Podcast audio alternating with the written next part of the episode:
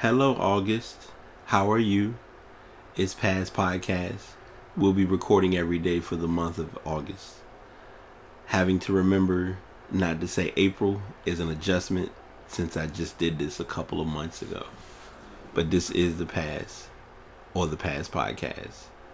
And we're podcasting each day in August. So check out the show. You might find something new.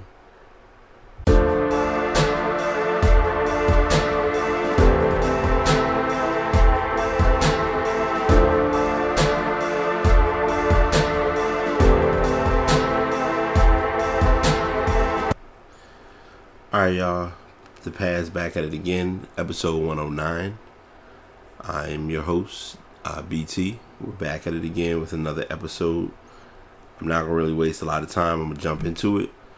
And this is going to be part of a three part series that I thought of doing.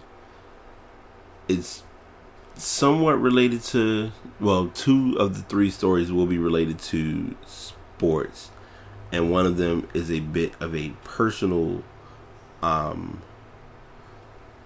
a bit of a, a personal discussion because I wanted to uh, talk about this as you know as the story was shared with me because I feel as though it's not it's not talked about enough and it has a it has a huge impact sometimes, and I have them written in my book in different orders, but uh, I'm gonna kind of address them how I feel fit, and just kind of go from there. So uh, today's topic is well. Let me rewind so I can tell you what's tying into what triggered these or where where I'm at because I mentioned this in the previous episode. Uh, so many times we do or don't know this or don't realize it, but people go through things, we go through life, challenges hit, obstacles occur, and we try to make ourselves believe or see that everything is okay, but in reality it's not. And we don't get the help we need. We don't go we try to go through it on our own thinking that it's going to be all right when in reality it's we're going through our mental toll. And we feel as though there's never going to be a right or wrong time to get help because we want to just try to work through it. I'm speaking from personal experience. I'm going through my own bit of things here and there, and I've talked to it with a couple of my friends and also realized that everything's not as bad as it may seem. So I've thought about that as well. So I'm sharing all of that and I'm just kind of addressing this with you all to make it clear that if you're having something that you're dealing with, if it's a mental illness, I won't say mental dis- it's not a mental disorder, but a mental illness, it's it's not the the expectation of all right, tell somebody and talk about it and deal with it. It's if you truly and honestly need help, it's not the worst thing to ask for or be given help. Um I know from a lot of things that I've had happen. Like I've, you know, talked to people. A lot of people have heard me mention or know it's coming where my anniversary comes with some something that I've personally had to deal with. And you know, when you look at it, some people may look at it like, well, it wasn't a big deal. You just it was something small. I mean, you shouldn't be all that worried about it. I almost said what it was, but I didn't want to publicly put that out there. But on my from my end, it's not that simple because it always is going to be something that pops in my head or something that comes up. Like certain days can come and go, and you just have to kind of know, like, not to be in that place of taking yourself through, you know, through that challenge or through that through that motion of dealing with it. Um. So I, you know, like I said, it's having that mental balance of an imbalance. I guess is is important, more important than we realize sometimes but as an add-on and as a as an even stronger presentation. Um, like I said, I have three pieces of it that have I've you know have heard or seen stories related to it, uh, and also just stories that I have kind of kept track of in reference to this. Uh, so the three portions are, the three topics that will be broken down are depression, anxiety disorder, and schizophrenia. Uh, today we're going to be talking about schizophrenia. And schizophrenia is going to be huge strictly because the story tied to it was a story that I truly knew about but didn't know the extent of it until um, it was kind of brought to light. So there was uh, a young lady named Schuye LaRue who played basketball at uh, University of Virginia.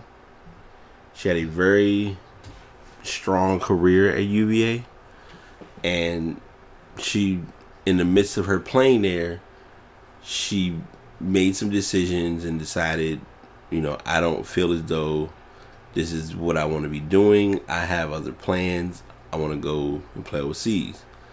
Now, of course, in the NBA, in WNBA, playing overseas can either be a great thing or it can be a challenge towards your career.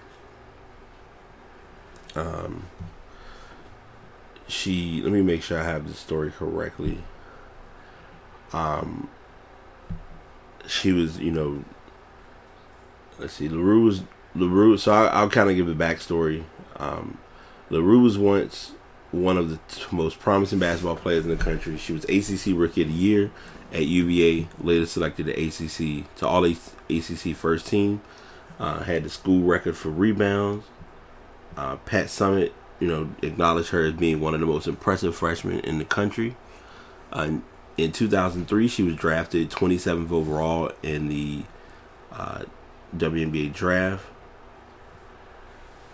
Um, you know, she really was into basketball, and you know, she would play basketball, and that was kind of her thing.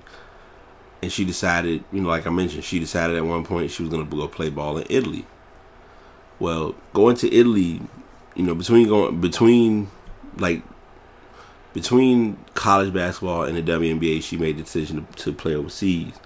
And when she came to when she was drafted, the problem was she got drafted but never played for the team. And it definitely, you know, came down to her making decisions and, you know, kind of doing what she wanted to do, being herself. Um, and so the, the article mentions um, one of her teammates, you know, realized that she joined the team. Uh, they played a two on two game, and uh, you know it was kind of evident that Larue was a good player. Uh, let me make sure I'm not missing. All right, she was named candidate. She was named as a candidate for the Naismith Trophy Women's College Player of the Year. Um, when she notched the most double doubles in the country. Uh, she hit a three point shot right before the buzzer to force a game overtime in the game that they that UVA lost. Um, initially, the assumption was that she would be back to um, playing back at UVA the following season. She had two more years before she was eligible for WNBA draft. Um, when that loss happened, uh, it was kind of an obvious option that she wasn't coming back to school. Instead of going to Virginia, she went overseas to play in Italy. Uh, and what's tough about it for her is LaRue now is um, homeless. But LaRue is in not just in a homeless state, she suffers from schizophrenia. and she doesn't want anyone to help her because in her mind she feels as though she's okay. And it literally is a mental illness that's taking over that's taking her over. Um and i guess i should give a more foregoing story behind this. E60 who espn if you if any of you say what you want about espn like it, love it, hate it, leave it, whatever.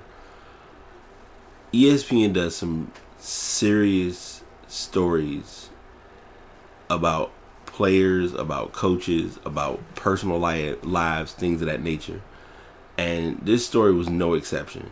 Um, one of the anchor persons on ESPN, um, she she was trying her hardest to talk to Schuye LaRue, and it was the it was the hardest thing. Even watching the story when they played it, that she didn't want any help. Um, let's see.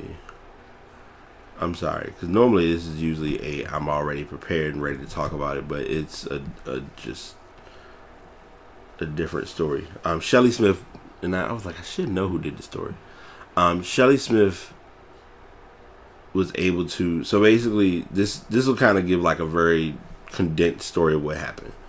Um, ESPN E60 introduced the story of UVA standout um, Schuye LaRue. Shelly Smith tracks down LaRue 15 years after becoming ACC Player of the Year. She led the Cavs in scoring, um, UVA Cavs in, in scoring and rebounding in her freshman and sophomore year. For most, her basketball career ended there. It was uncovered through chance encounters by the likes of Carol Lawson and Chamique Holdsclaw that LaRue was homeless and living on the streets of Washington, D.C. Um, there was, you know, attempts of trying to figure out, uncover what had happened to LaRue. Uh, she was discovered, what she discovered was a story of a young woman battling mental illness and homelessness in America. So it's a like I said, it's a double hit because number one, you're already dealing with the mental illness and the mental battle, but you're also homeless. And from her perspective, she doesn't want to. She doesn't want to do. She didn't want to do the. Um. She didn't want to have anybody help her through what she was going through because her assumption was she thought everybody wanted to take her out and do nice things and try to you know swoon and wine and dine her when in reality they were trying to give her help but she didn't want any help because her comfort zone basically was in being out you know either sleeping on benches or you know sitting out on benches things of that sort and just kind of hanging out um and i mean the interesting thing is it's not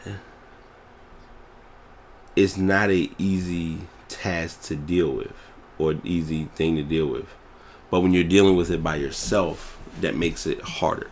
And I'm gonna say something that I really feel like should be addressed because um, I talked about this in the podcast on on uh, I believe it was episode 106.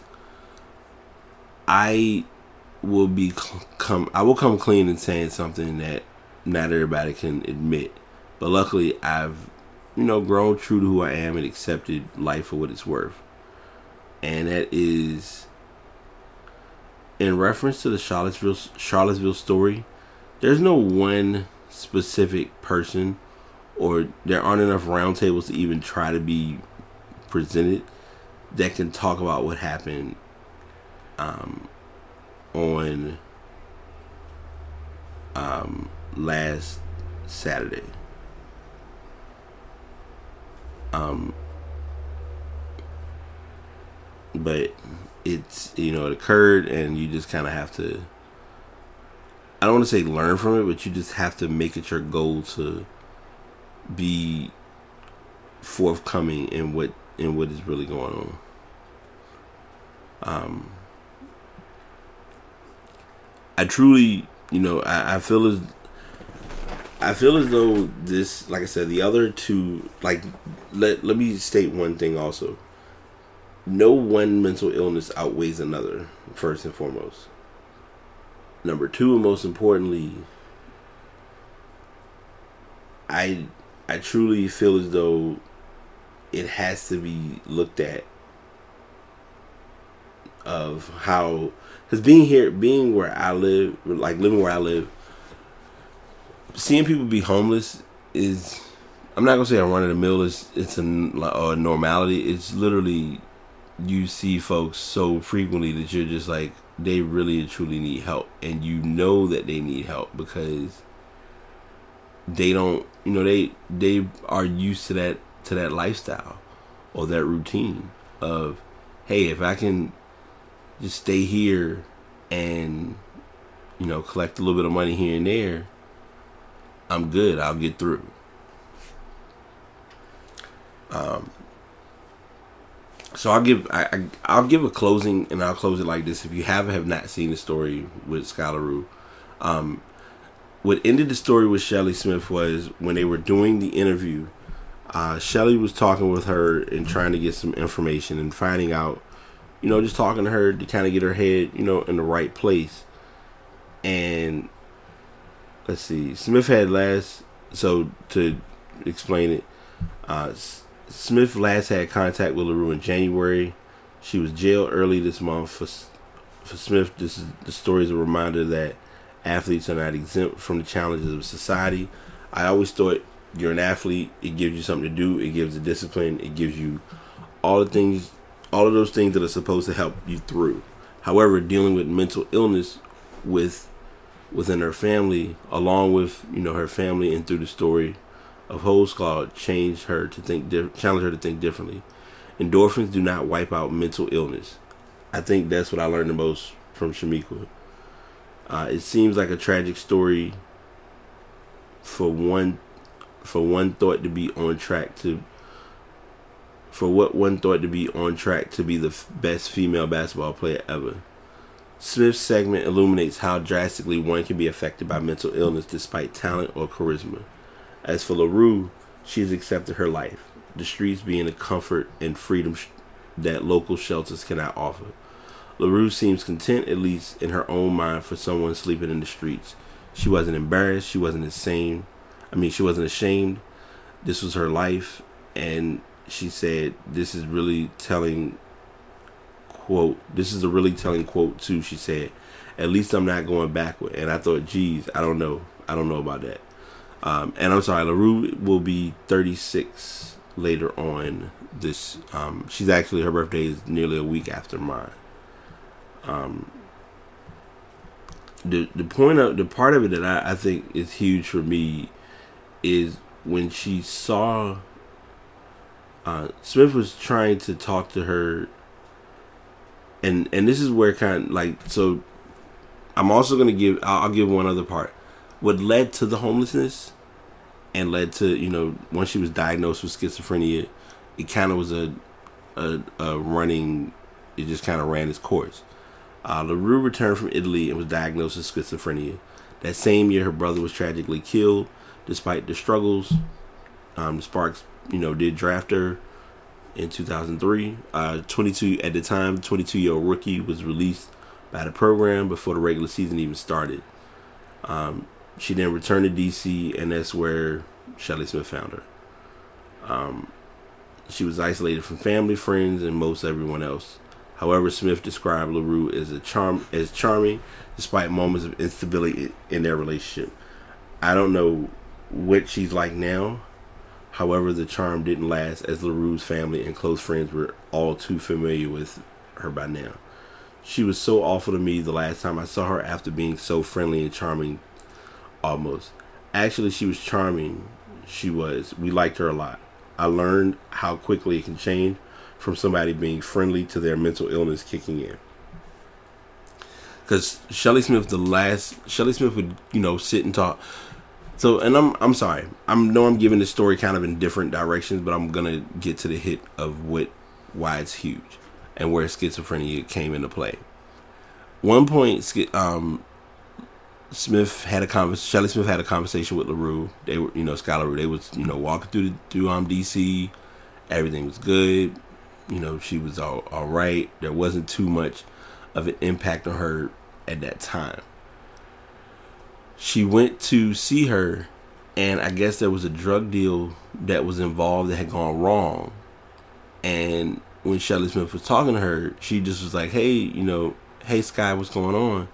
And literally, the first thing Schuye said was, I don't owe y'all any money. Like, what are you here for? And it was just a completely different person from who Shelly Smith had been having the conversations with. So when she finally talked to her, she was able to kind of once once um once Shelly Smith realized that she wasn't really gonna get through, she said, "Okay, well, I'm just gonna have to." She was like, "I, I have to leave," and so she left, and that was the last time Shelly Smith saw her. And um, it's just tough being in that state in that position because her health, by her health being at risk, and then you're making decisions on the fly, not being sure what, where, or how you're gonna get your next meal, things of that sort. And the tough part about it is she didn't want to do shelters. Like most people, when you're homeless, and I've seen this, being at least it's the case here. When you're homeless, you have more options and flexibility as to where you want to go. If you're homeless but you stay in a shelter, the shelter you have to follow the shelter's rules. It's it's literally equivalent to living on your own versus you live with someone and you have to abide by their their person's rules. Like it, it's literally the exact same thing. So, ooh. um, sorry, I'm sitting here watching Gears of War. I've been kind of, I've been kind of slipping on my esports game, but I'm I'm gonna get into that as well because I do feel like that's a topic to address for the month. Um, but I hope everyone has been enjoying the episode so far. Um, I, I, truly just you know wanted to share this to make people aware that hey, if you do know anyone that needs help, or if you need help, don't don't try to fool yourself into thinking that you're okay and you're not because there may be someone going through a similar circumstance or a similar situation. So that's what I'm leaving with you all today. Um, and like I said, communication ties into that heavily. That's why I did the other podcast, kind of making that, bringing that story to light. So until next time, and sorry for being long winded. I know it was a story that kind of told itself, but then kind of went all over the place and eventually returned back to its main point. But until next time, um, pass the past signing out. Take care another episode complete, another show shared. Thank you all for tuning in. I appreciate you checking out any current shows or previous episodes. If you'd like to follow me on social media, you can look me up on the Instagram, Facebook, or Twitter under Past Podcast. If you'd like to go to the website, um, it is available at pastpodcast.com, where you can listen to this episode as well as previous episodes. Until next time, y'all take it easy.